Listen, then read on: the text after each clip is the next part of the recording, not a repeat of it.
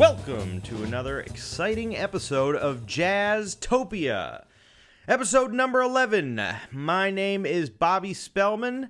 I am your host of the show, coming at you from sunny, scenic East Williamsburg, Brooklyn. Well, we had to take a little time off over the summer to get organized. It's been a zany couple of months, hasn't it, gang? Woo But here we are back in action for a another weekly running of Jazztopia. We've got a bunch of great shows lined up for you over the next couple of weeks, and we're going to keep it going, keep it going on. Uh, my wife and uh, Emily and I had to relocate at the end of August from our home in Bushwick, Brooklyn, down the road a little bit.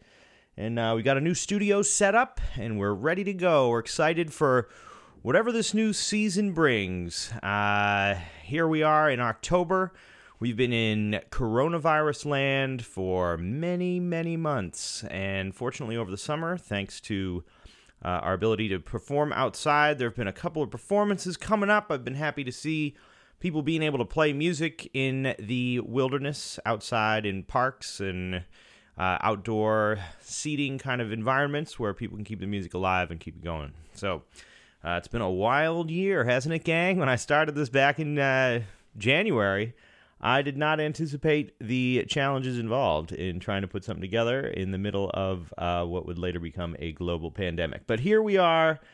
And I hope everybody out there is doing well and staying productive and staying sane and getting some work in and is able to work or is able to uh, enjoy their time outdoors while it's still nice out and uh, is able to check out some new records and listen to music and keep it together because it's been a little wild.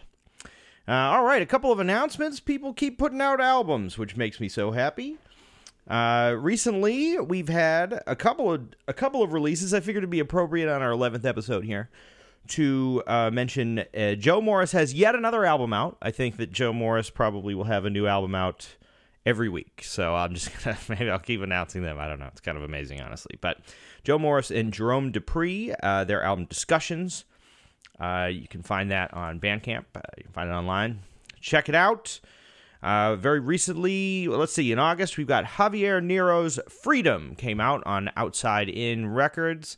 That is a beautiful album. Next uh, show, we will be talking to Javier about the production of the album and his philosophies on music and albums in the current age and production and all kinds of fun stuff like that. And then, uh, very recently, Allegra Levy came out with an album, Lose My Number, on Steeplechase, uh, featuring the music of my teacher, John McNeil, my former teacher from New England Conservatory and noted trumpet genius and eccentric. And Allegra put some really amazing lyrics to those uh, wild tunes. So definitely check that out. Allegra Levy's Lose My Number, featuring the music of John McNeil. That is an amazing record. There's all kinds of good stuff coming out these days, and I'm excited about it. I'm excited about all the music happening. All right, one more quick announcement here before we get on to the show.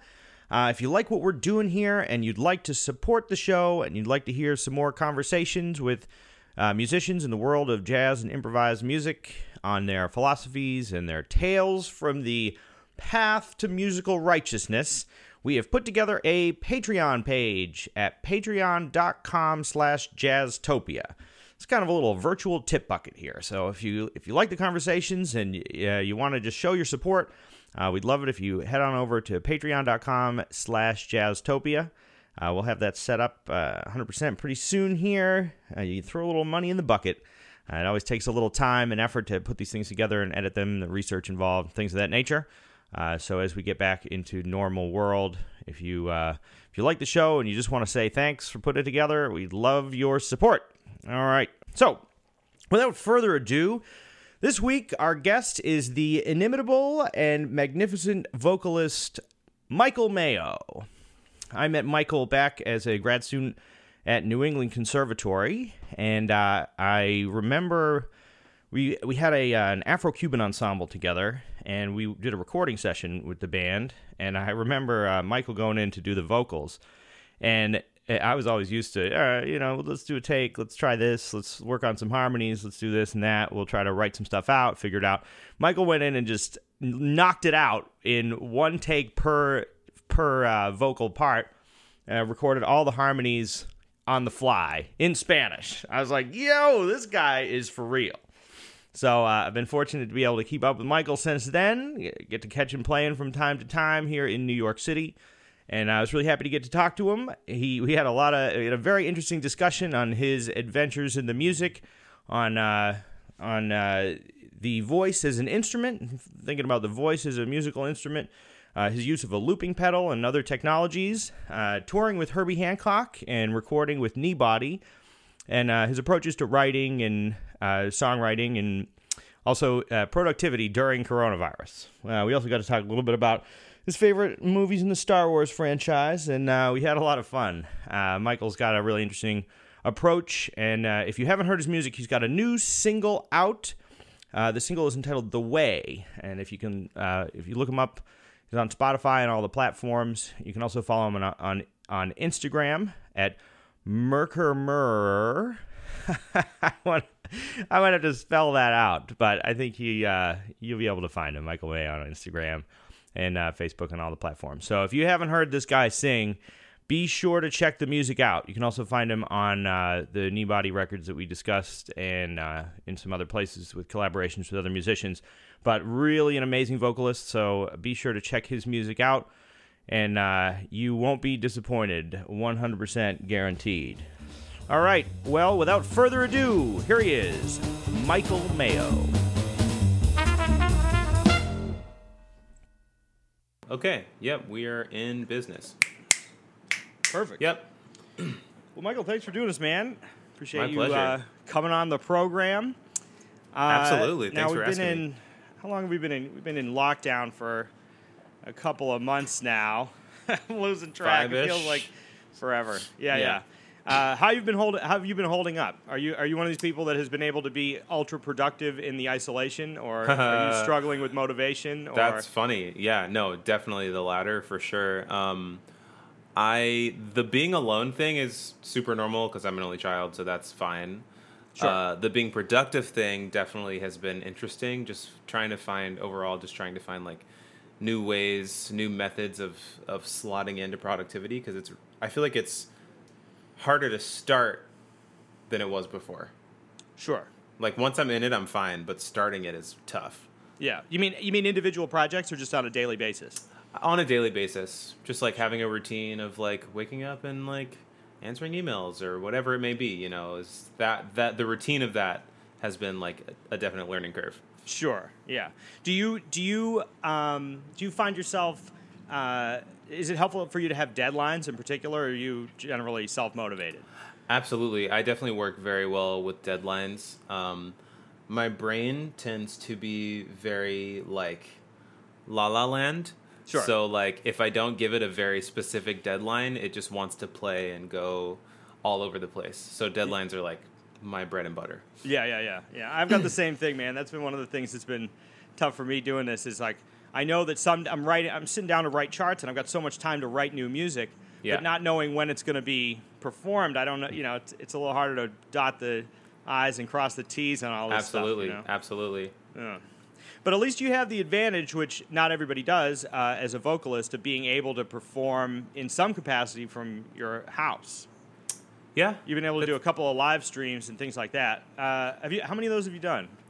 I've done not a not like a lot, a lot, but I think I've done maybe one, two, three, four ish, four to five Yeah. total. But that's pretty Um, good, especially as a vocalist, being able, you know. Yeah, I mean, I'm definitely perform. I'm I'm thankful that I've that people have been asking me to do them from time to time, and it's been a nice. Just the sensation of like getting ready for a thing has been really nice to to be able to slot into that from time to time. Sure. And I'll tell you the other thing is you've got um, you've got not a unique position, but a rare position in that you can you've you've found a way to accompany yourself. So I I saw your um, the Sam First session. Oh right? yeah, yep. on that's up on YouTube, Mm-hmm. and uh, that's pretty remarkable. You can do the whole thing with a loop pedal and a keyboard and just your own voice. Yeah, I mean that one was fun to get ready for because I typically, you know, I play piano, but I I play piano as like a compositional and practice tool. I usually don't perform with it, uh, so that was the first set that I've really done ever. That was like a full. Se- I mean, I obviously wasn't playing keys for the whole time, but like I played keys for like a substantial chunk of it. Yeah. And so that was cool because it's like experiencing something new in the sort of like dreary monotony of this current situation. Sure. Was really fun to have to like slot into that sort of new thing. And have you been doing a lot of a lot more of that, just in terms of working on playing keys and? Yeah, singing, absolutely. doing- I mean, I've of all the things I've been doing, I've been practicing like non-vocal instruments way more lately, Mm-hmm. actually, uh, like keyboard and drums and stuff. And so it's been nice to have the time to actually do that. Sure. I think that's going to be one of the that's that's one of the. I'm trying to find the light in the uh, you know whatever. Yeah. In, in all of this, and that's one thing is just try is just relearning. You know, learning new skills. We have the opportunity to try to figure new things out and Yeah. adapt to the situation in hand, and hopefully we can take some of that when we come out the other side and try to do something with it. Hopefully, I mean, humans are quick to forget, but I think that this situation is is uh, significant enough that hopefully we'll be able to take at least more than fifty percent of all the things we've learned with us along on the journey after this is done. No doubt, no doubt. Uh, so there's a couple things I wanted to cover in relation to some of those performances and the many times I've seen you play before that. Sure. Uh, and I'm, I, let's start with let's start with your approach as a vocalist, and then we'll do the technology stuff because I think it's Okay. it's all kind of fascinating the approach that you take to this.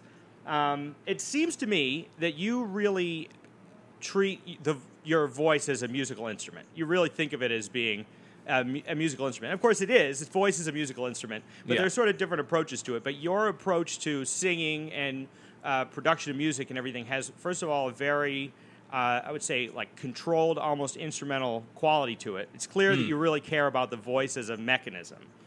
And the other thing that that kind of hit me to that uh, thinking, I don't know if you just well, I'll let you I'll let you respond. Does that seem fair? yeah, no, I, I would agree with that. Totally.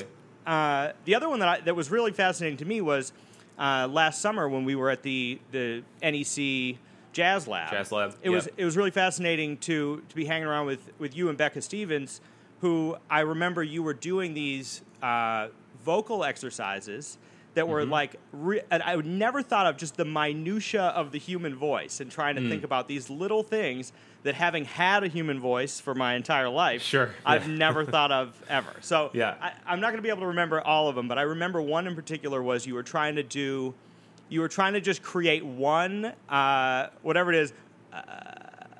Oh, one like thing- vocal fry thing. Is that what it's called? Vocal fry is that like the what's that movie like The Grudge or whatever? Uh, Yeah, yeah, yeah. that sound and Becca's whole thing was like, can you do just one? And it's actually so hard. yeah, Yeah, I still can. I still can't do that. Wait, let me just try like one. yeah, yeah, yeah. Nope, that was like three. Ah, ah, ah, ah. It's so hard. It's so hard. But you have uh, you got some other exercises too. I feel like there were a couple of exercises you guys were doing that are just like trying to f- just work out the sort of minutia of the voice. Yeah, absolutely. I mean, it's something that that as a singer that you have to think about a lot because the thing about the human voice is that like the majority of people with a human voice are not professional singers because everyone has a human voice. So the human ear naturally because it already has it latches onto a human voice so much quicker than it does, you know, the drums, the keys, the horn, even the lyrics, like the actual sound of a human voice is what people's ears immediately latch onto, which kind of means what message you're trying to get across. Because like the difference between uh and uh similar notes, exact same shape, same first note, same last note, but that little uh like has a little slightly different emotional uh, thing to it that like doing that on purpose as opposed to doing the other thing can make the difference between like people getting what you're saying and people not. Sure, no doubt.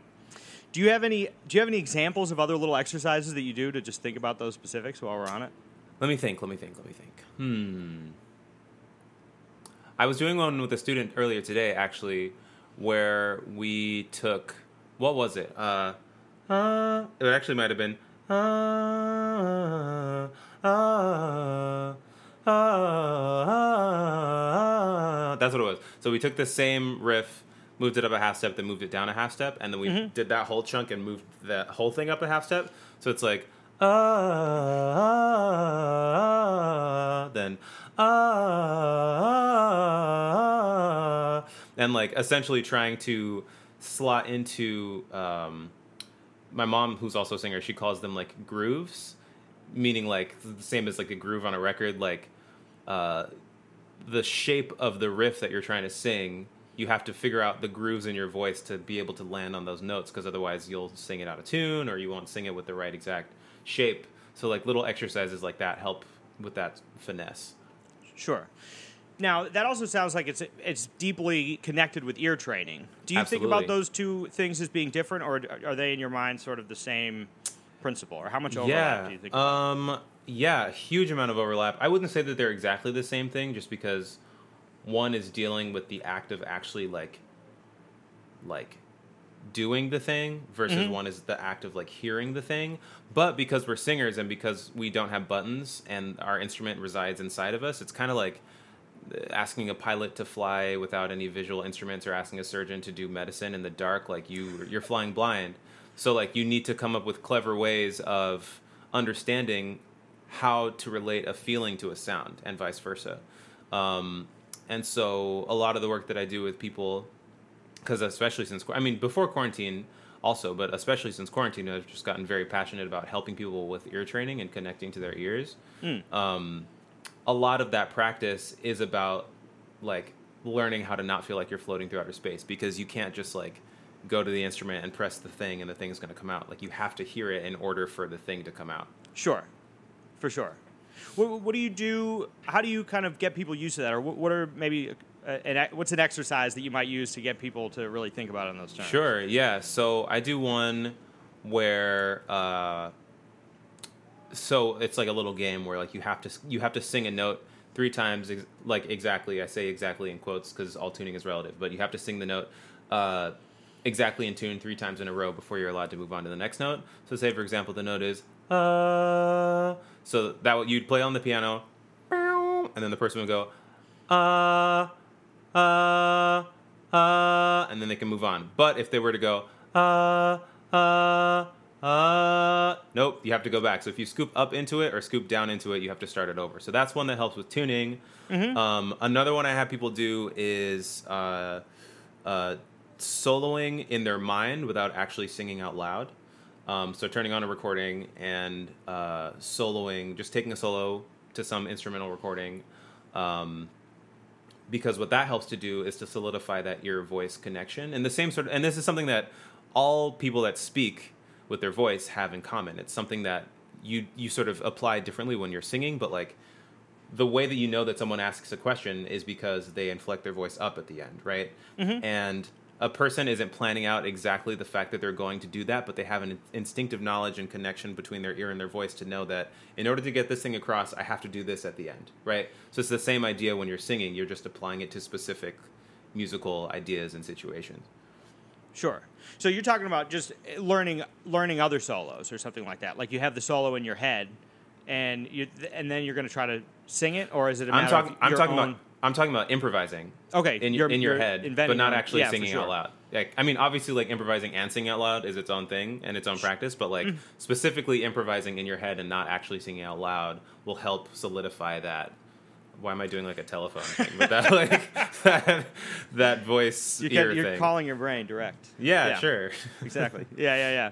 Oh, that's really interesting, man. Now, uh, we're both both your parents are musicians, right? Yep. And you grew yep. up in a musical environment. Very, yeah. So my dad, uh, my dad is a multi instrumentalist, uh, primarily a saxophonist, but he plays all the all the woodwinds. Um, and he is currently Sergio Mendes's MD. He played with Earth, Wind, and Fire for a long time. He's been doing the studio LA studio musician thing for a long time.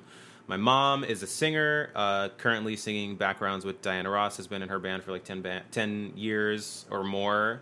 Same with Luther Vandross, Whitney Houston. Same thing, session singer, touring singer, did the whole nine yards. Mm so like growing up with them, it was like very clear that a career in music was like very possible. Sure.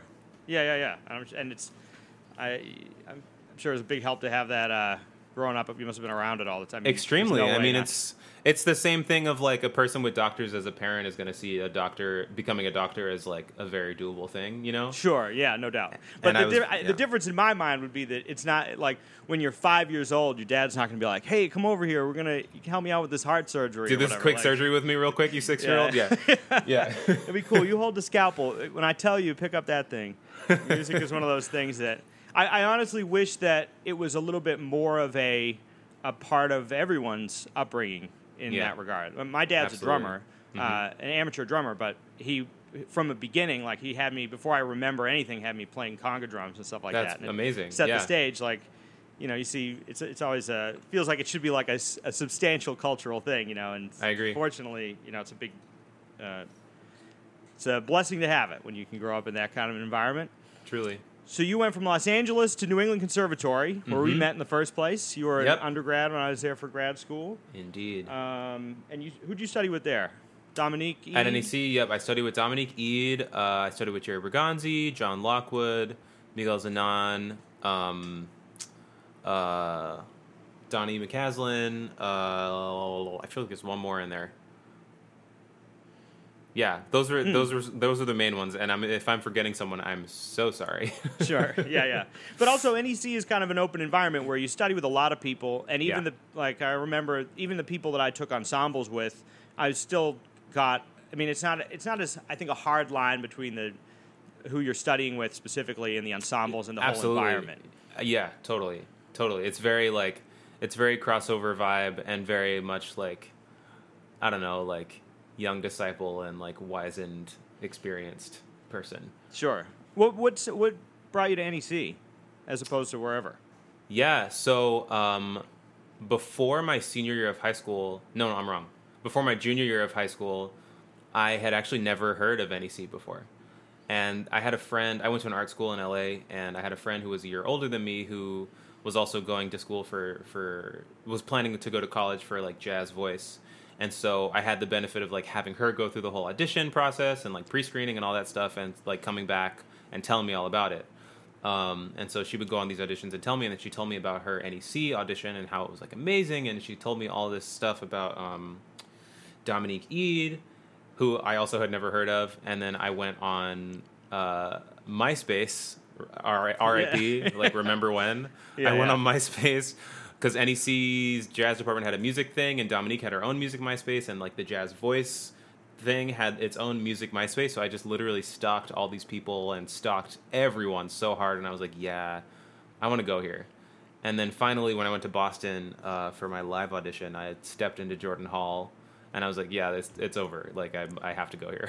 Sure. yeah. It's kind of it's an amazing room. It'll do yeah, that to you. it's Well, insane. I applaud you uh, uh, surviving the winters. It's a different oh my god. different environment. for this for this. Southern California boy, like those winters were. I mean, granted, like my family, my dad's from the East Coast and my mom's from the Midwest, so like I had experienced cold before, but never for more than like a week. Yeah. It's, it's a commitment. I grew up Yeah. around, I grew up north of there, so I knew the deal. I, I was Oof. familiar with that kind of. But it's a good place to study because you're going to be indoors for six months out of the year anyway. Yeah, for sure. Uh, from there, you went to the Thelonious Monk Institute. Yep, I went to the then Thelonious Monk Institute, now the Herbie Hancock Institute. Okay. And uh, I actually wasn't planning on going to grad school at 1st Mhm. Like my plan. Good. Well, what's the nature of that program? Is it a grad? Sure. Is it a graduate school? It's a but grad it's a very program, yeah. small program. Right? Super small. So the the deal is you get a master's degree at the end of it, and you also get a certificate from the institute. And the institute is housed at uh, UCLA. Um, so you get your master's from UCLA and a certificate from the institute. And so the way the program works is it's one band for two years, and essentially the idea is you play together, you study together, and you live together. Um, it's not like one giant commune where everyone is living in the same place. Like there's there were four different apartments with two people each. Um, but the idea is you're you're spending like basically every waking moment with these people and like really deepening your musical bonds. Uh, and then every so often you have an artist in residence who comes for a week and they work with you. Um, and like you know we had people like Herbie Hancock and Wayne Shorter and Gretchen Parlato, Luciana Souza. Um, the list goes on and on. Uh, and it's it, yeah, it was it was incredible. Sure. So let me ask you this, and I think it's going to be hard to distill this. It sounds that sounds amazing. That sounds fascinating. It truly And was. in many respects, that sounds like the way that you're supposed to learn music. Like we do this hmm. in a sort of an academic way, but. Sure. really the way that Herbie Hancock learned how to play is doing a million nights a year with Miles Davis or Yeah. playing with whoever, and all these people spent a lot of time together playing.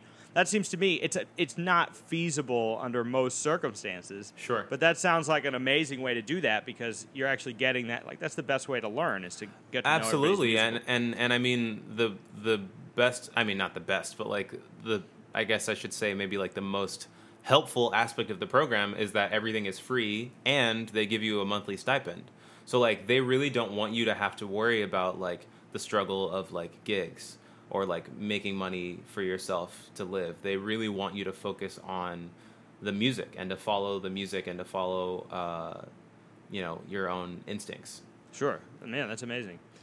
Now this is gonna be a little difficult, but is there are there any lessons you can think of, particularly poignant lessons that came down from these people who are masters of the art that you know you walked away from and said, all right, my everything's like I- I'm thinking about this differently now. Things are different.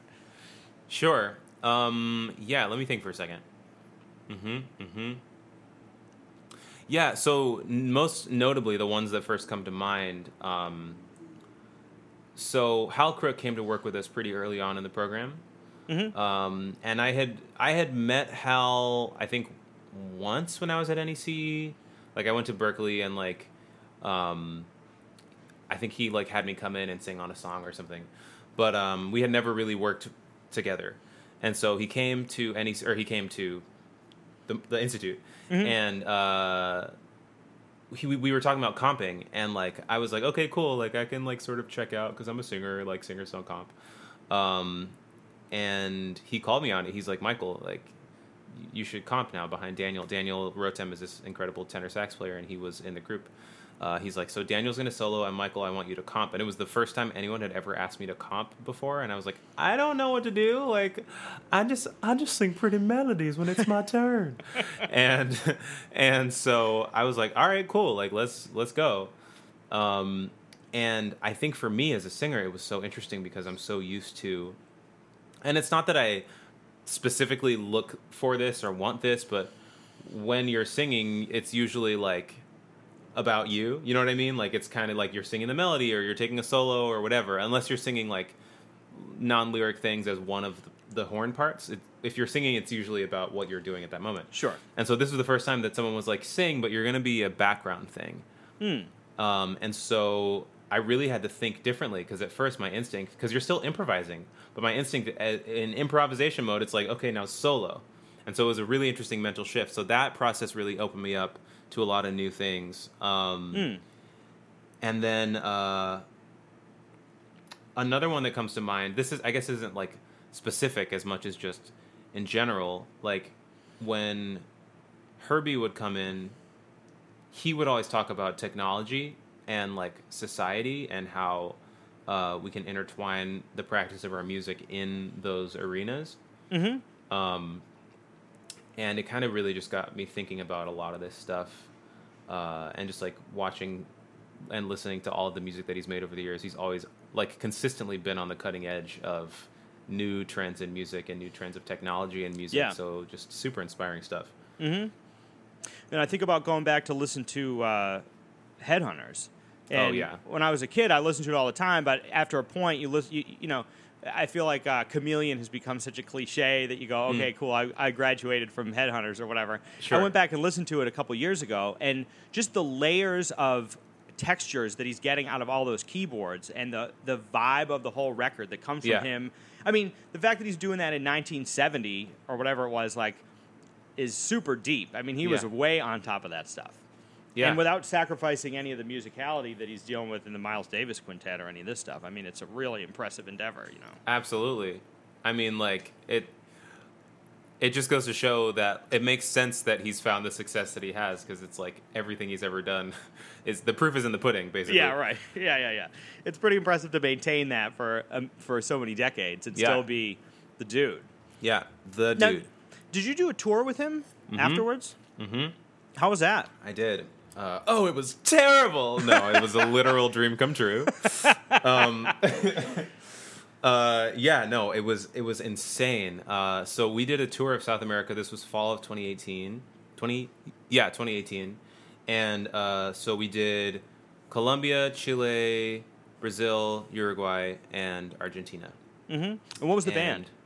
It was uh, Herbie, myself, Greg, Gregoire Maret on harmonica, insane harmonica player, Wow. James Genus on bass, and Justin Brown on drums. Um, and I, the, I was like, just stunned, stunned. Like, firstly, that I was even there when I got the email. I was like, this is spam. Like this, th- this like is spam. Like this is what spam is, you know? Yeah. Um, and finally, I was like, actually, no, this is real. And once I realized it was happening, I was like, okay, so I need to practice. I need to learn every song he's ever made. And then I would like went to the catalog. I'm like, that's impossible. Sure. Um, so I'm just gonna wait until we find out what the music is, and then I'm gonna start shedding. We didn't find out what the music was until like a couple days before the first rehearsal, um, and uh, it was like nothing I've ever experienced before. So like Hmm. Herbie's working process, or I should say Herbie's rehearsal process. Uh, was very organic. He was like, I don't really know what I want to play. Here are some sketches. Is there anything of mine that you guys want to play? And I was just like, ah, oh, I don't know, butterfly. I don't know everything. Um, and uh, we ended up doing a bunch of different stuff, and it, it changed from night to night. Um, but I realized it took me like two good gigs. It took me two gigs to start feeling comfortable, like I could actually like, you know, sit into the experience Sure. because for those first two gigs i was so worried about letting Herbie down i was so worried about doing the wrong thing or like doing something that was like adventurous in the wrong way or like the word wrong was very strong in my internal narrative Sure. for that Mhm. and then finally i realized i think i asked herbie i was like so at this one part of this particular song do you want me to whatever do you want me to do this particular thing he's like i don't know man just do you and i was like oh shit sorry can i curse Yeah, you- I yeah. was like, oh shit. He just wants me to do me because if he didn't, like, he would have called someone else. Sure. So like, then I was like, okay, cool. I can just like chill and do not chill, obviously, but I can like you know relax into the experience and just do what comes naturally. Yeah, that's amazing. It's amazing he can he can set that up in such a way that you feel that way. Because I can imagine. I mean, two two gigs. I could. I wouldn't be surprised if I was peeing my pants for the whole amount of time I was down there. I mean, that's a you know, it's a. I mean, I, I definitely I definitely was, but it was like the the P became a bit more secure as time went on. There you go. Yeah, that's a funny thing too. I think I wonder if it's specifically in improvising, but it's certainly in music in general that. On the one hand, you have to be a little nervous, and I Mm-hmm. think it's really important to be doing things that make you a little nervous because Sure. it means that you're gonna that you're gonna push yourself and that you're gonna do better. You know, you don't want to come in and say whatever, Herbie Yeah. Hancock. You know, I'll, I'll wing it. It'll be fine. You know, Right. But then on the other hand, if you're really trying to access that that which makes you an individual as a musician, or Mm-hmm. try to convey your own perspective or whatever, you have to be relaxed to some degree. You have Yeah. to be like, without you can't be thinking about whether you're going to screw it up. Right. I sometimes like to think of these things in terms of like uh, body position, body orientation, like forward leaning versus backward leaning versus like standing in the middle. Interesting. And like I tend to want to have a bit of buoyancy because my like, if left to my own devices, like in the absence of gigs or obligations or anything, uh, is to be very just to like sit down and chill. Like if there's a lazy boy, I will I will be it. And uh, so I've had to learn how to sort of become a bit more forward leaning. I associate forward leaning with proactivity, with forward motion, um, but also with like anxiety, nervousness, um, frantic thoughts. And I associate backward leaning with relaxedness, um, inner peace, but also like a fear of movement. Um, you know, if left to its own devices, and sometimes an unwillingness to change whatever's happening. So I tend to like to exist in this sort of more buoyant middle zone. And I feel like in improvisation, and exactly what you're talking about, it's all about finding that balance between like, okay, be proactive, but also be open to reacting to whatever is whatever else someone else might throw at you. Sure. Now, do you think about that as actually standing, or like be like your pre- your presence on Earth, like in the, in space, or I mean, that's an interesting. I've never heard anybody I think talk about. I've never even really thought about that. I've thought about body positions in some regard, Mm. Sure. but maybe could you elaborate that on that? a Sure, little bit? yeah. I think of it more like I don't literally think of it as like as I'm standing, I'm literally leaning back, but I do I think of it more in terms of like uh the the feeling of it. Um I mean, I will say like specifically talking about the actual physicality of it, like I tend to feel a bit more comfortable if I'm like leaning back than if I'm leaning forward. Um I I would. I'm not like a biologist or anthropologist or anything like that. I would wager to say that there probably is some connection between that. Um, but I, I guess I'm speaking more in terms of like, like, you know, some people feel uncomfortable unless they have a million things on their plate. You know what I mean? Like they don't know how to relax. Yeah. I've never been that person. That See, I'm a little. I, that's a little closer to me, honestly. Okay, that's what yeah. I've been struggling with in these, uh, you know, quarantine times, trying to figure that out. But Sure. Yeah. I mean, like, I have a, a really good friend of mine who is the same way, and like, when we talk, because we're kind of polar opposites in that way, I'm like, she she always asks me, she's like, how do you how do you relax? Like, how can you chill? And I'm like, I don't know. Like, how can you do ten thousand things and still keep going? Like, so it's I feel like it's a matter of like learning maybe what your uh like tendencies are and trying to shade in the rest if Sure. you can. yeah, yeah, yeah, no doubt. it's a journey. Interesting. I'm going to think about that. I'm going to be thinking about that going forward. yeah, it's. I'm glad to hear that um, that Herbie's that as hands on, or is it like, uh, let's say, flexible or artistic, or like let's everybody because it would be easy for a, somebody in his status to say, all right, MD, you rehearse the band. I'm going to show up on the gig, play the gig, and get out. You know what I mean? But right. And it's he really was, cool that he was at every single sound check and he like spent so much time like making sure that the the keyboard sounded right, that all the sound was were and he has like an amazing team of people and you know people I consider friends now that were that were there at every gig, uh, like traveling with the band, um, and yeah, very very hands on, very like very present. He's extremely present. And now, is there any documentation of that? I'd love to hear you and harmonica and uh, Yeah. Herbie in a There's some there's some videos on YouTube of it, um, and I wanted I, last time I checked there was like at least ten different YouTube videos. Um, there's a couple that have the whole set, um, a couple that just have like songs here and there. But I think if you go on YouTube, you can get pretty much all of all the gigs if you piece everything together. Sure. Yeah. There you go. Uh, now, speaking of maybe uh, speaking of technology and Mm-hmm. his approach to technology, you've got every time I've seen you, you are operating with the last couple times I've seen you play with your group. It'll be a uh, quartet: you, Yeah. bass, keyboard, drums, yep, and then you always have a loop pedal with you. Yep. Or a loop? Is it a loop, loop station of some? What, what do you call it? What do you? What yeah, is that thing? I call got? it I call it a looper effects module. Just it has it has a lot of stuff. One of one of said stuff being a looper. Sure. How long have you been doing working with that This particular machine or looping in general? in general? Yeah, so I started looping my senior year of of college of undergrad at NEC. So now that that would be like seven. Oh my god, seven years. What is time? um, I try not to think about that, man. Oof, yeah. Um, so yeah, so seven years, and it started totally randomly. A friend of mine, a guitar player friend of mine, was getting rid of his looper pedal and was like, "Do you want to just like try it?" I'm like, "I don't know, I guess, whatever." And then it totally opened up a whole new world. Sure. And now you're building all these compositions and arrangements and various things on Mm-hmm. you being able to loop yourself. Yeah, Uh, for the people listening, um, uh, my recommendation is to go check out what you're doing because it's fascinating. I mean, it's pretty deep stuff. When I was watching this, um, the the uh, the live stream from uh, what is it, uh, Sam Sam First, Sam first. Oh yeah, and you did um, uh, nobody else but me. yep, and you go through two choruses singing the bass line, Mm-hmm. and then come in to sing the melody, and over the top of what you've already sung, Yeah. and then you're able to comp on the keyboard while improvising Mm-hmm. over your own bass line over the whole thing. I mean, it's Yeah. a really cool approach, and Thanks. I'm sure that there are a lot of considerations. I mean, to be able to do uh, little layers and things like that, people figure it out. But you're Yeah. dealing with some kind of high risk, high reward you know stuff going on with this with the looper or whatever.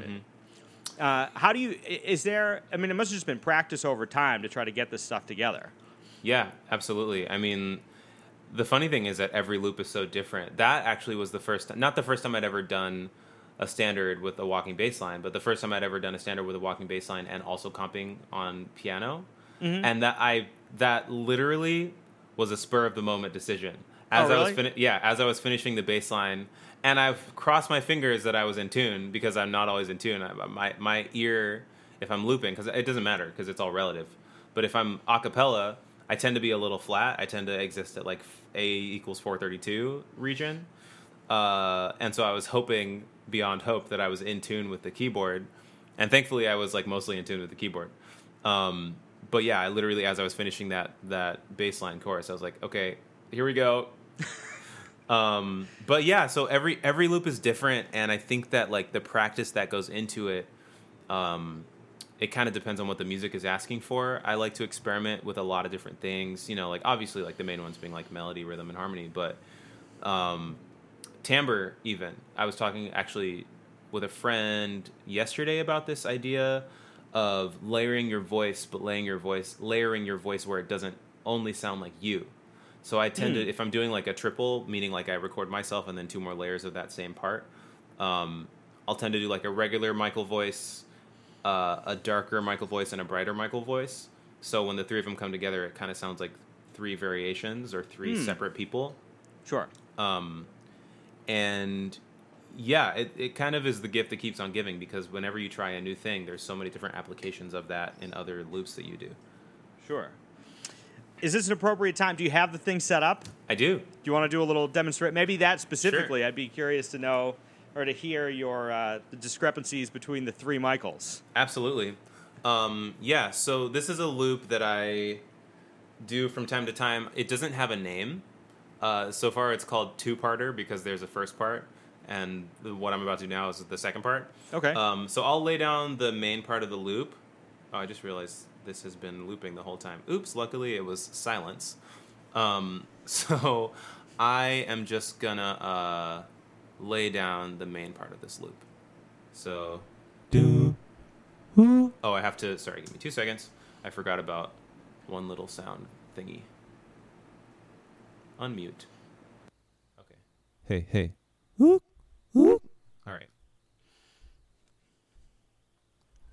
Two, three.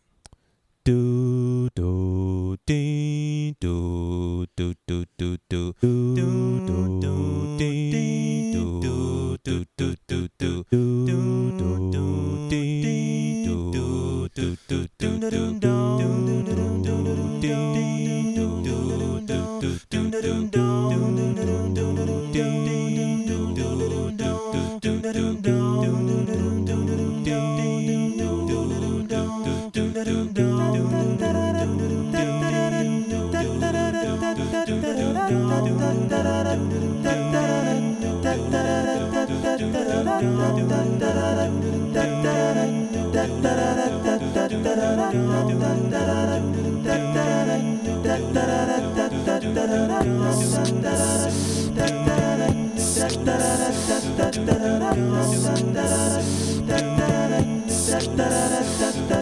All right. So here comes the part. I'm going to loop the same part three times, and you'll hear uh, the difference in sound.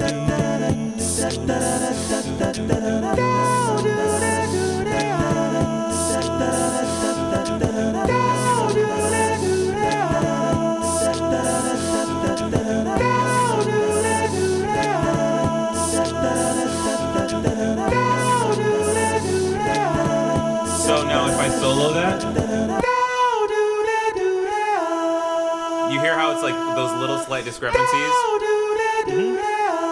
and then when the whole thing comes together,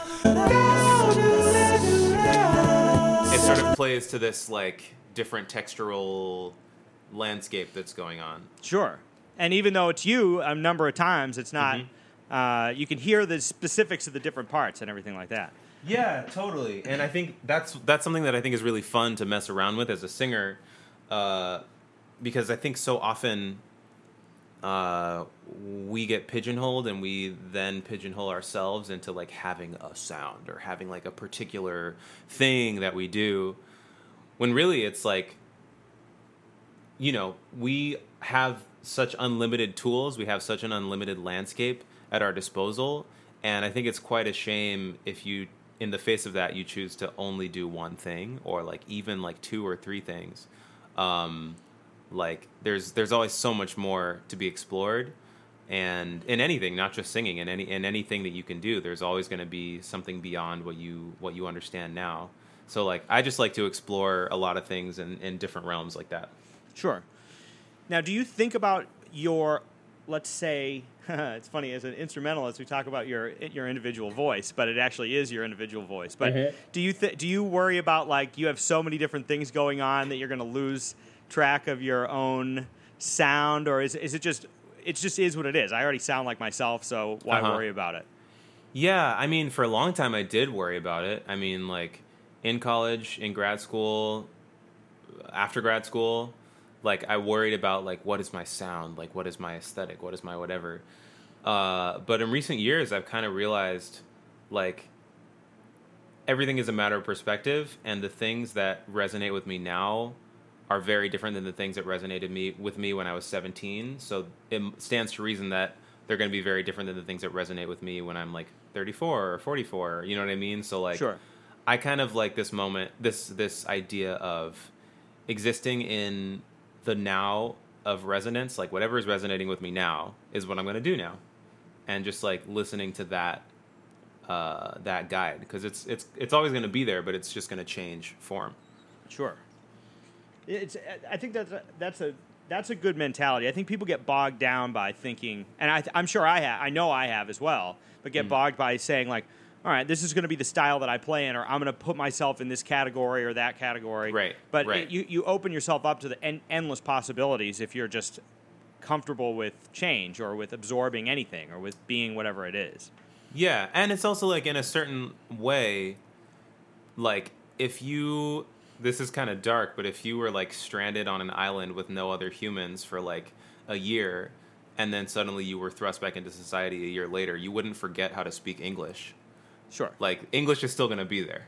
yeah. Like it might feel weird, it might feel a little cobwebby, but like it's still gonna be there. So it's like the stuff that we learn is still there in some capacity. Sure. Yeah, still a part of you.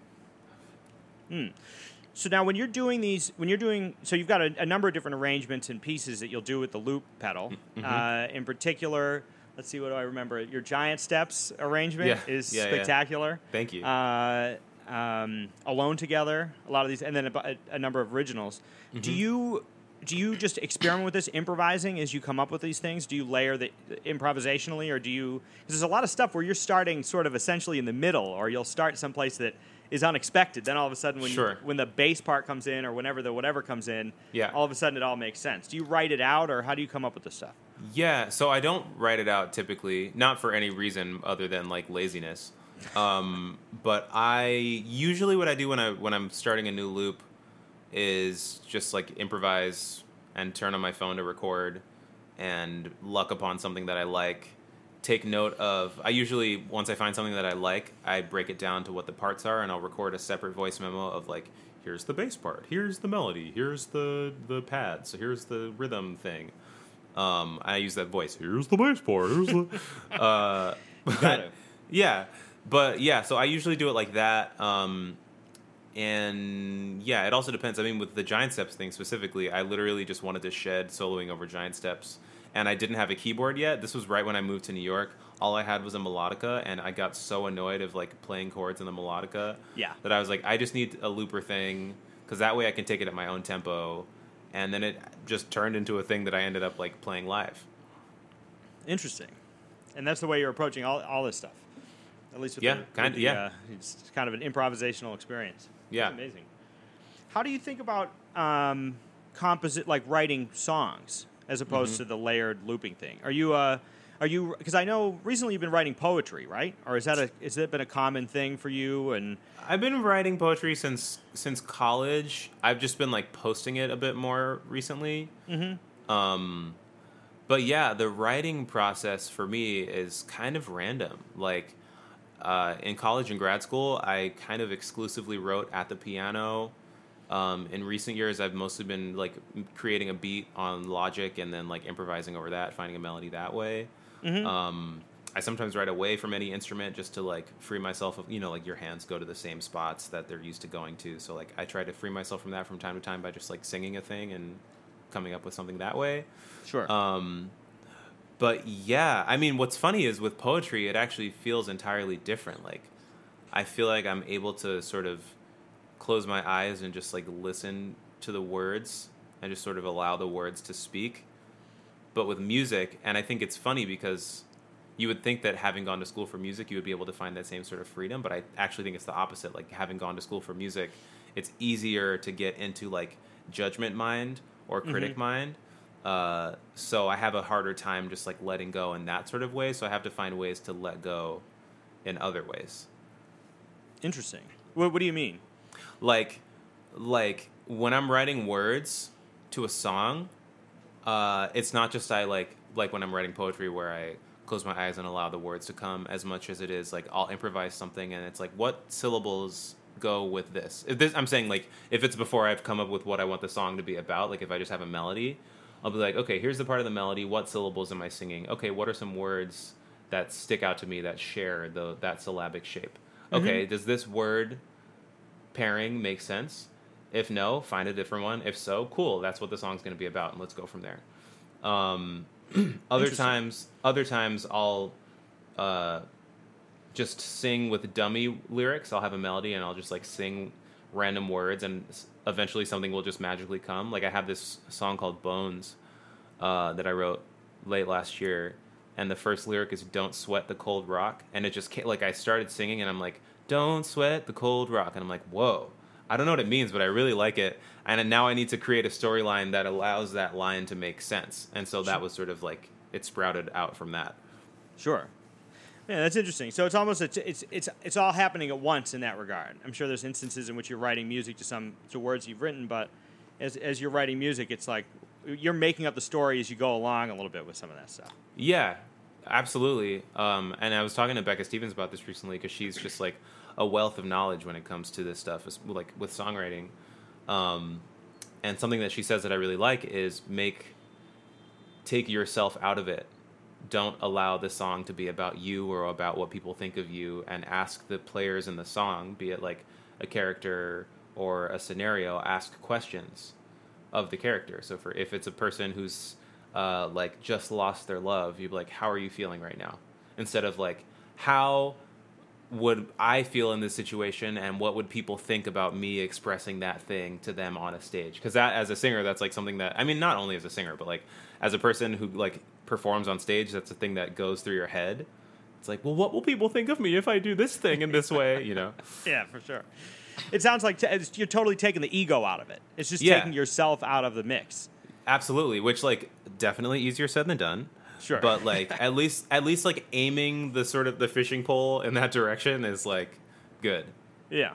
I, there's, I, I'm going to be thinking about this, man. There's a lot here, in ter- just in terms of like the idea that you don't want to become, uh, I don't know, limited by your by yourself in some respects. Like you have to yeah. be open to whatever happens, and it may be outside of your, even what you think of yourself or what you want other people to think of you or how you think the music is supposed to go.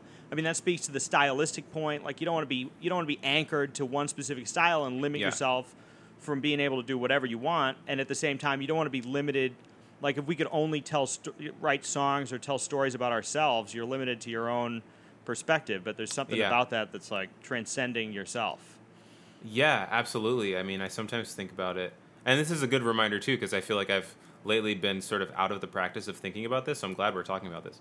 I uh, I sometimes like to think about it as like music and art as like a, a stream that's like always flowing, and sometimes you just like happen to be in it, and mm-hmm. sometimes you're not. Sometimes you're walking beside it. Sometimes you're standing still and watching it flow but like the moments where like the ideas come i i like i like to believe that they don't belong to me because sometimes when I feel the like it feels very pressury to think that they do because then I feel like I have to do them justice and then I have to like honor them and then it becomes this whole like moral thing.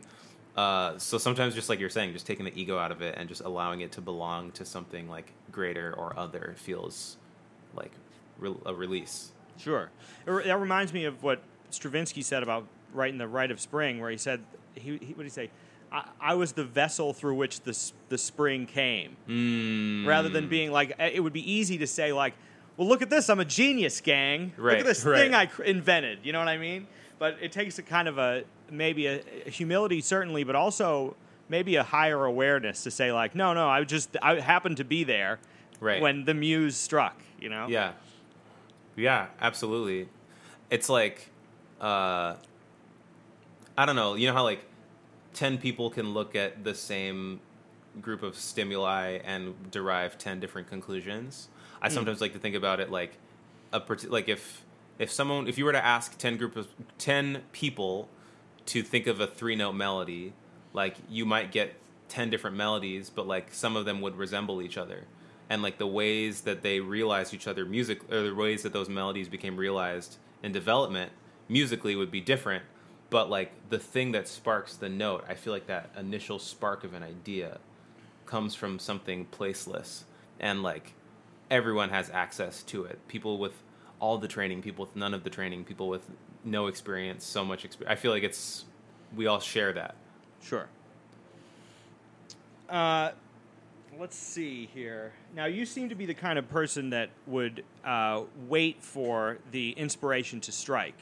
Do you have a Do you have like a methodology? Do you have like a Do you have like a workflow, or do you just say I'm going to wait for something to happen and I'm going to in terms of like with it. writing yeah writing coming up with new stuff? yeah no um, i find it very challenging to say specifically like i'm gonna sit down and write uh, because every time I do, nothing happens. It just feels very forced and and um, I kind of lately I've been trying to just like show up for the act for the opportunity of like allowing an idea to come. Like I'll sit down and I won't say I'm going to write, but I'll say like I'm allowed to write if I want to right now. Like it is okay for me to write if I so desire. Um, and sometimes ideas can come that way.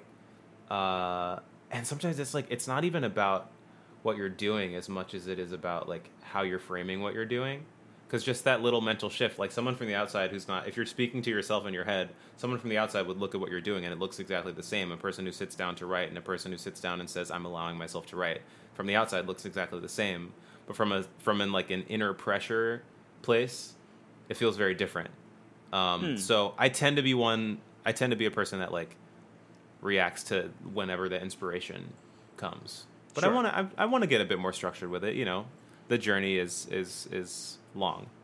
No doubt. Yeah. I'm always interested in that because everybody, I mean, one of the things that I've learned from talking to, you know, talking to people about their process is that everybody's got such a unique approach. Everybody o- operates in different ways. Some people have an easier time with a super structured, I work from 10 to 1 and that's my life or whatever. And Sure. that's when I'm writing and other people that comes to them and some combination of the two of them. Yeah, But it's always interesting, you know. totally. Uh, a couple of months ago, I was on my way to a gig in New Jersey, and I was listening to um, a bunch of Kneebody tracks, and Mhm. there was a track came on with a vocalist. I was like, "This guy's killing." What is what is this? I looked it up. I was like, Michael Mayo. I just saw him, you know, at the NEC thing. Uh, what was that? What was that? So it was the. There's two tracks that you have on there. One is by Fire. That was the first Yep. one I heard. Mhm. Um, and the other one, What's My Name? yeah, What was the process like? Those are great tracks. I mean, that's an amazing Thank band. you. And, and Yeah, you, you I mean, slid right in there, like just what I was talking about before with the instrumentation. Your your sort of instrumental approach or whatever to the voice. Like really, Hmm. you could have been another saxophone player in the thing or whatever. Um, but what was the process involved in in the collaboration? Sure, yeah. So um, Ben Wendel is a friend of mine now, um, and I met him after I had moved to New York. I kind of I was very uh, uh, precocious. I almost said pretentious. Precocious. Sure. Uh, when I when I first moved, I made a list of all the musicians that I wanted to play with, uh, and I would like go to their shows and say hi after, or just like send them a cold message with like a thing of like, here's a little bit of what I do. Um, which like now I'm like, would I still do that? I don't know. um, but I did then. Sometimes it worked, sometimes it didn't. Anyway, so I did that with Ben, and uh, we got together to jam a couple times, and then we started being friends, and we just started hanging and playing from time to time. And then he asked me if I wanted to do a cover with Kneebody because they were doing this cover project, and I was like, "Yeah, like I'm pretty sure I definitely want to do that." Because I had been a I've been a Kneebody fan for a super long time, um, and so we were just coming up with what songs we wanted to do, and we went to lunch one day, and I was like, "What about this song? What about that song?" Blah blah blah. Finally, I was like, "What about By Fire by Hiatus Kaiyote?" And we listened to it. He's like, "Yeah, this is absolutely the vibe." So we actually recorded both of those songs on the same day. Mhm. Um, and uh, "What's My Name" is actually a song of mine that I wrote. That's what I thought. Yeah, I was listening to it. I was like, I remember this. I, I forget where you played it. But Yeah, was like, I might have- this is very familiar. Did you, yeah, I played it at a house show that I feel like maybe you went to a long time ago. Could have been. Um, but so I wrote that song. Uh, some friends of mine and I were doing this like song a day for a month thing, and that was one of the songs that I wrote. And the funny thing about that is, as I was writing it, I literally, and this was years before this recording happened, but I literally was like, I kind of feel like this is a Kneebody vibe. And as I was writing it, that was like in the back of my mind. I was like, Kneebody would like sound killing on this. And so the fact that that's what we ended up playing. Because they were like, we just want to do a song of yours, and so I played them like two or three different ones, and they chose that one oh yeah. and yeah, it's like oh, ah." that that's the sound that went through my head. Oh, ah." uh, so yeah, I mean, it was it was it was crazy. Did you do it? And it was all in the studio. And All in the studio. Um, I feel like both of them we knocked them out in a couple takes. Actually, by fire was a little harder. Um, I'm still just like Nate Wood is playing drums and bass on that recording. like I when I saw him starting to do that, I was like, come on, man. Are you I'm just me? like when I the first yeah the first time I saw him was at uh was at Nublu in the Lower East Side, and I closed my eyes and I was like, this sounds like a full killing band. Like Yeah. if this was four people, I would go see this band because the music is great, and it's sure. literally one person. That's crazy, man. What, but he, what is he doing? Playing drums and doing the hammer-ons and stuff. He's like playing bass with Yeah. one hand, and Playing bass with one hand, playing drums with one hand. that is bananas. And they're doing it live, huh?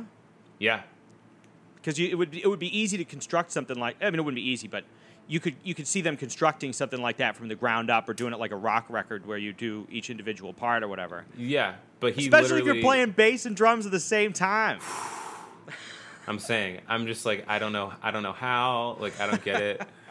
all my CPU is maxed out and I sing one note at a time. Like I'm like how do you do all that? Yeah, that's how I feel playing trumpet, man. I'm like, stuff is hard enough on its own. yeah.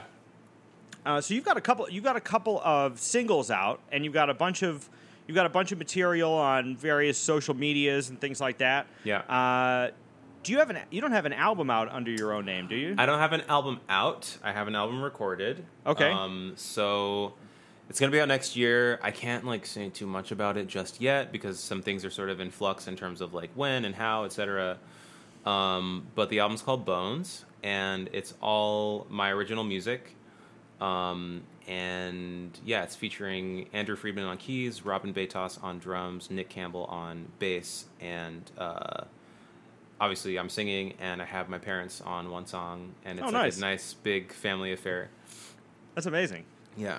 That's great. And do you get? Do you still get to play with them and everything? I mean, obviously you could bring them into that, but do you do you get when you go back to Los Angeles? Do you get get to play gigs together and stuff like that? With with mom and dad. Yeah. Uh, from time to time, uh, unfortunately, it's been less in recent years, just because like I've been doing more of my own thing. Um, but yeah, I mean, my dad and I both played the Playboy Jazz Festival last year, which was cool, like in different bands, which was Oh, that's like really good. really awesome. Yeah. Uh, so yeah, you know, but I, I we I talk music with them literally every day. That's amazing. It's amazing to have that connection. Now, do you think that? What do you think about albums in our in our contemporary world of Yeah, of singles and instant gratification and the internet and and point zero zero zero one cent per stream. yeah. people don't believe it when I tell them what the, like how much you make on streams, man. Oof. They're like, wait a minute, for real? Brutal. Yeah.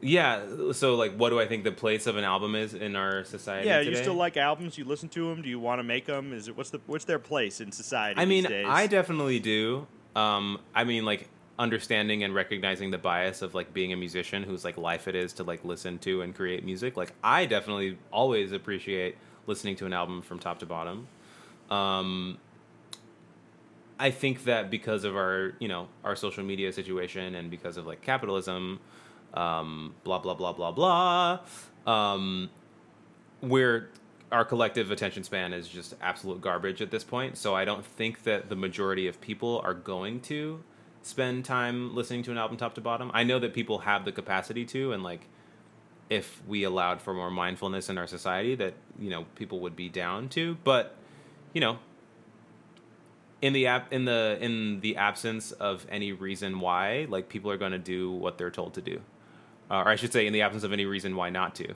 people are going to do what they're told to do. So if people are fed like singles like that are under 2 minutes that have like a particular musical bend and that's all they're fed, like of course that's what they're going to think that it should be. And you can't really blame them like the same way. I'm sure like there's plenty of things that I take as given that I don't think about. Like I don't think about where my clothes are made but I'm sure that there's like a lot of really terrible things that go into how I came to wear most of the things I wear. So it's like the those same sorts of structures in place for that are what's in place for music for most people. I would say. Sure.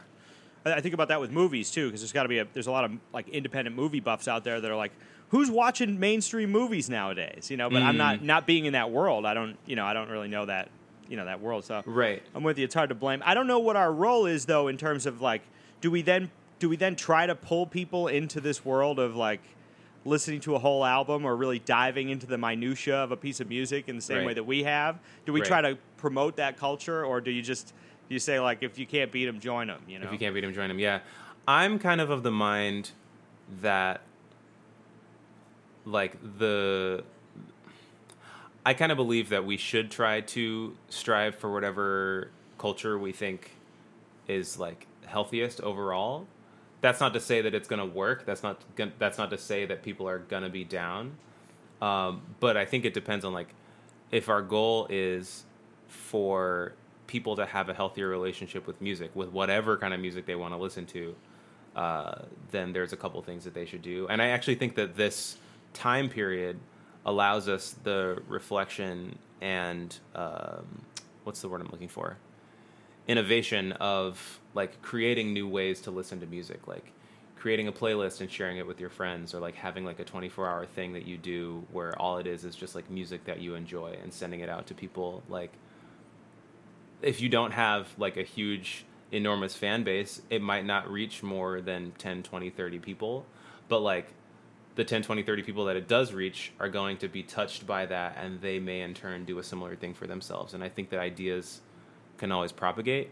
But now if we're talking about from the standpoint of like making money that's obviously going to be different. You know what i mean? Like Yeah. i feel like it depends on what we're sort of aiming at. That's a fair point. Yeah, and you have to distinguish between those two things. And I know that I've seen countless shows in you know basements in Allston or in like you know the the uh, the Lilypad or the outpost Yeah. in Cambridge or Yep. some art gallery in New York or whatever, where there's you know four people in the band and like six people in the audience, Yep. and the band is really playing and it's amazing musicians.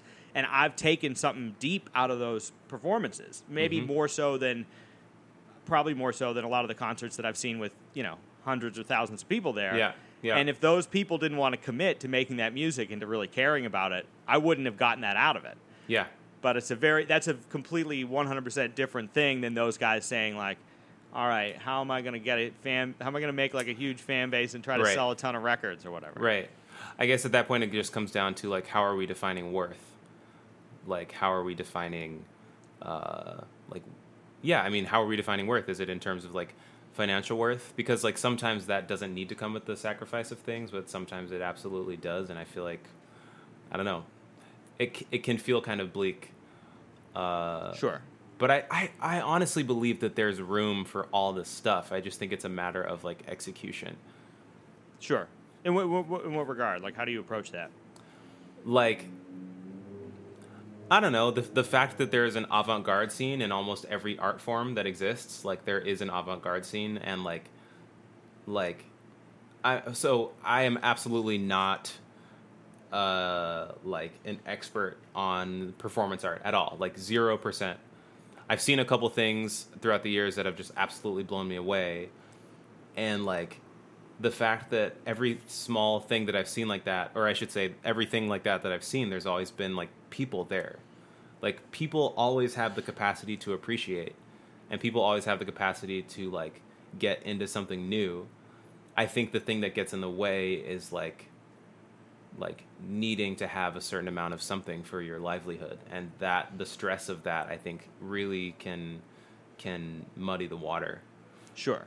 But I think so. What I'm what I'm trying to say is, I think it's possible. There's always going to be a version that nets you uh, some amount of financial something without sacrificing everything of the artistic something. I think that you can have some of both. I don't think that you can always have all of both, but I think that you can always have some of both. Yeah.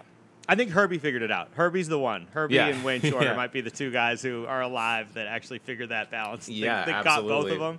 Yeah. But, yeah, that's the plague. Everybody comes out of music school thinking that it's going to be like 1956 and they're going to go out and play gigs and do you know two weeks at the five spot and make their Yeah. rent. And then you get into the you know real music world and it's like I don't know any. I mean I don't know. Most of the almost everybody I run into is got a some wide combination of different things, whether they're playing Yeah. weddings or teaching or whatever. You have to find a way to make that balance work. Or if you're a dentist and you just play clarinet on the weekends, or I mean, whatever your hey. vibe is, you know. I mean, Guinga, Guinga, the incredible Brazilian guitarist, has been a dentist for like like decades, and he's like still at it. Like, Yeah, that's amazing, man. yeah, To be able to pull that off, I have a lot of respect for those people who can who can make that happen. You know. totally. So last I talked to you, I think before this, uh, you were about to go on tour in, was it May or April or something like that? Oh yeah, with Jacob. Okay. What you're was talking that? What was that? So- I think that's right. Yeah, so I was supposed to be going on tour with Jacob Collier uh, from ooh, uh, March to June, March through June. So technically, I would have just finished a couple weeks ago. Mm-hmm. Um, but what with obviously with COVID and all that stuff, everything got super canceled. Yeah. uh, but that never happened, uh, which is which is a, which is a huge bummer. Um, Is it is it rescheduled or is, did they just cancel it outright? not as of yet. I mean, like We don't just know what's going to happen. so. we, everything is still in flux, so I think it makes less sense to reschedule and then recancel and then re. So I think they're sort of waiting for stuff to calm down. Um, but it'll happen. It's Mm-hmm. For it's sure. definitely you know it'll happen. yeah, and we're all in this. We're all in a sea of uncertainty, waiting to see what happens through all of this. That is real. That is So- so, real. So this is going to be impossible. But what's the next thing on your plate besides releasing the album, or is it just releasing the album? Like, what do what do you see as your as your artistic future here? What's your next th- Yeah. I mean, honestly, the the big one is definitely putting out the album because it's my first album, but uh, it's been it's been burning a hole in my computer for a while now, so I'm already starting to feel bubblings of number two. That Mm-hmm. sounded so funny. but hey, maybe I am feeling bubblings of Uh, number hey. two. I don't know. Hey, Um, so so there's that. Um, I've been doing a lot of uh, vocal arranging these days. Um, Okay. And background arranging, and so I'm I uh, am thinking about this is like still a very sort of this in the primordial phases of the idea, but releasing some sort of solo project that's just all vocals, um, or all like self-made, self-produced stuff.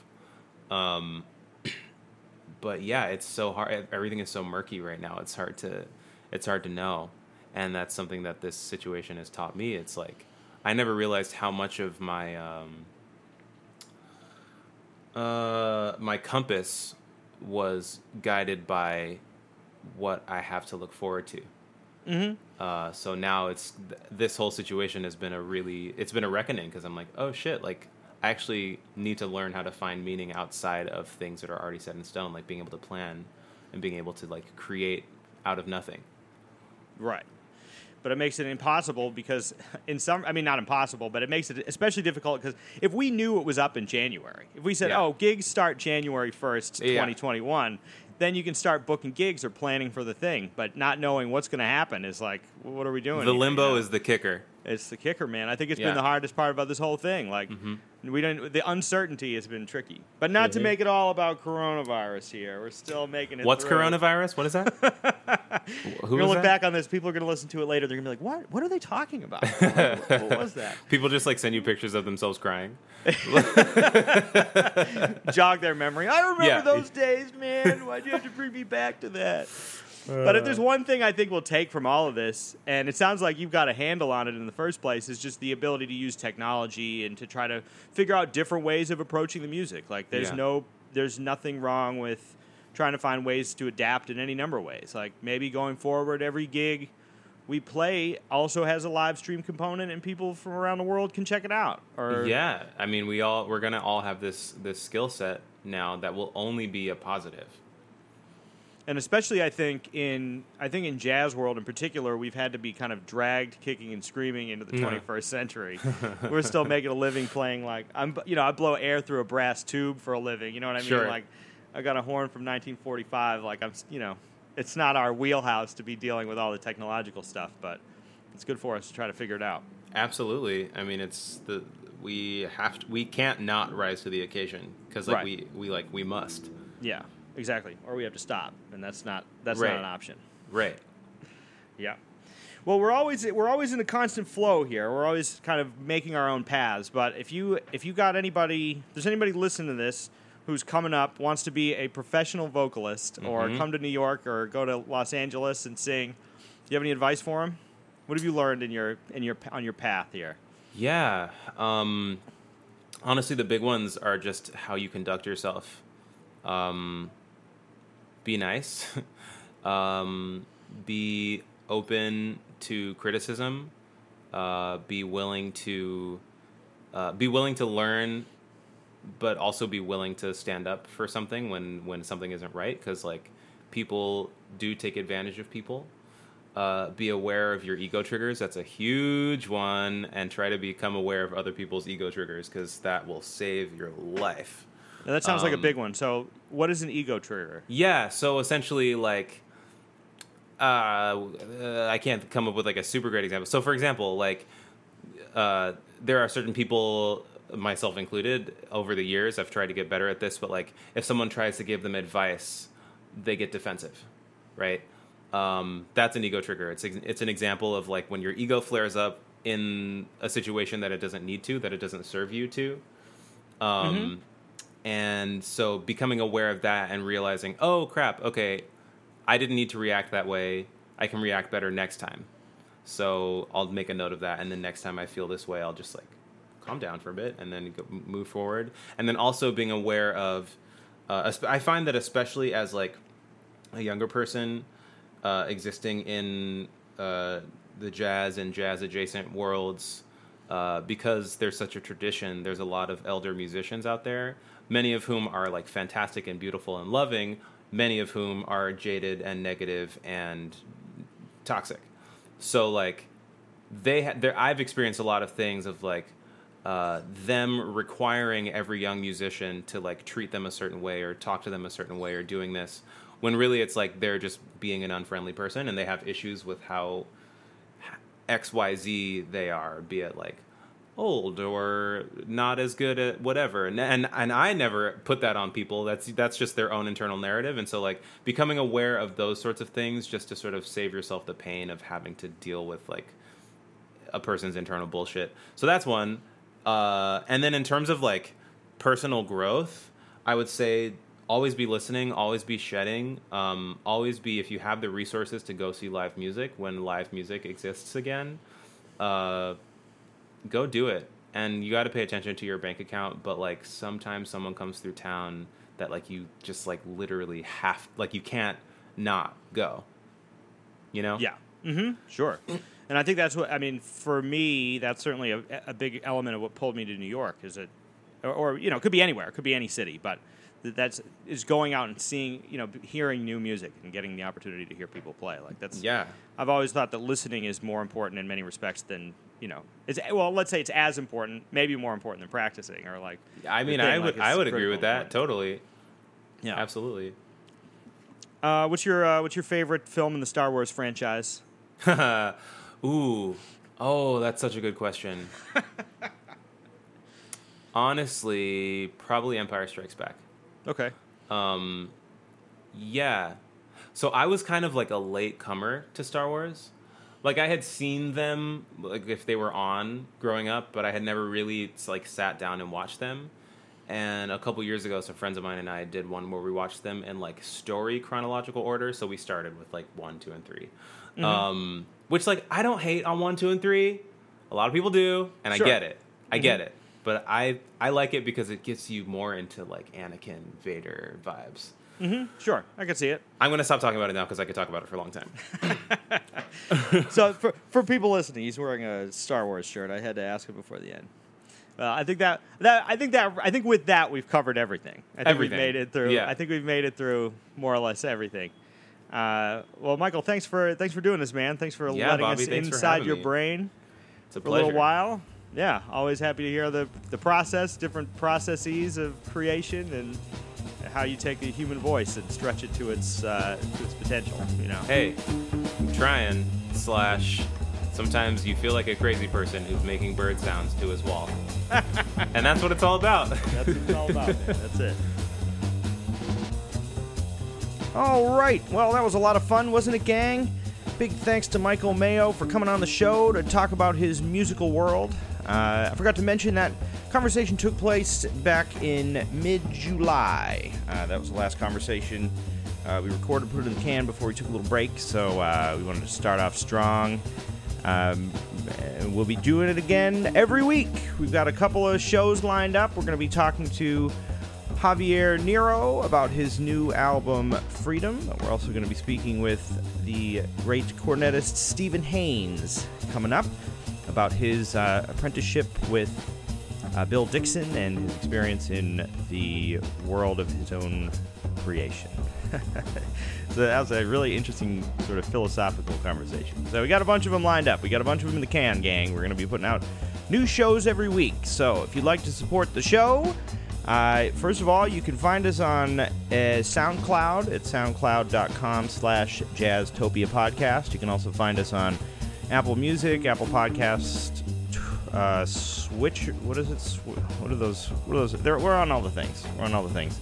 I'm working on putting up a YouTube thing, so keep an eye out for that. And if you'd like to donate a little of your hard-earned cash to the program, you can find us on patreon.com slash jazztopia. And that's a real big help.